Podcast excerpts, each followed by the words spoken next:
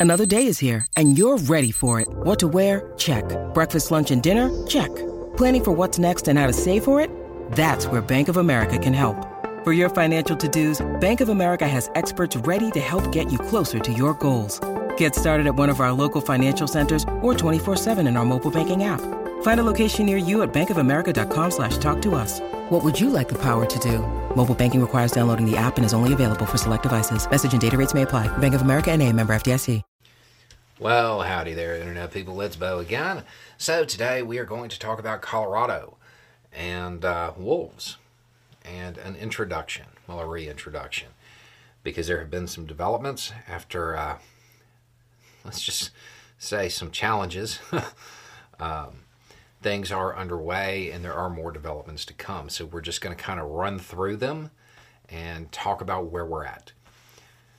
Okay, so despite some despite some legal challenges, gray wolves are being reintroduced into Colorado. It started with five, and then shortly thereafter, five more. So right now there are four male and six female wolves, gray wolves, in Colorado. Um, by March, they hope to have that number up to 15.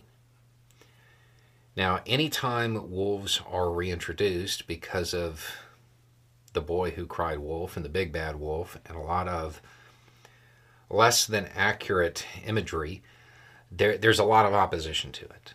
Um, that was overcome, and they're being reintroduced.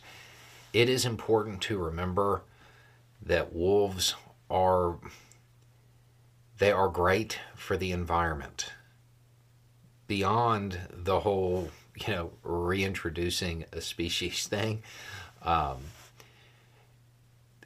they provide a lot of benefits, and, and, there's like a cascade effect as and it's positive for the environment where they're reintroduced. There's documentaries about this. Uh, I know there's at least two good ones uh, on Yellowstone and them being reintroduced there.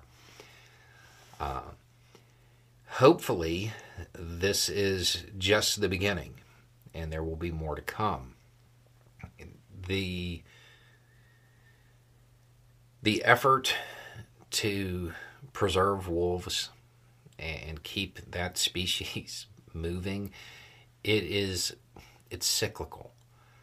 Like it, gets ahead and then they stop before the finish line most times. And then it starts to fall behind and then it comes back and it, there there's a lot to it. Um, the reintroduction here it, it's a good move. My understanding, I think the Wolves came from Oregon. Um, I think they gave them permission to to catch them there and release them in Colorado. Um, one thing to remember is that sometimes wolves have to be uh, reintroduced more than once. Um, so just keep an eye on this. It's good news and things are moving in the right direction, but there may come a time when there's a, a need for more public support to keep to keep the program going. Um, but if you're bored over the holidays, look into what happens when wolves are successfully reintroduced into places. Um, understand there's a lot of fear mongering, but it, it is important far beyond just the normal the normal people who are trying to protect a species that's at risk.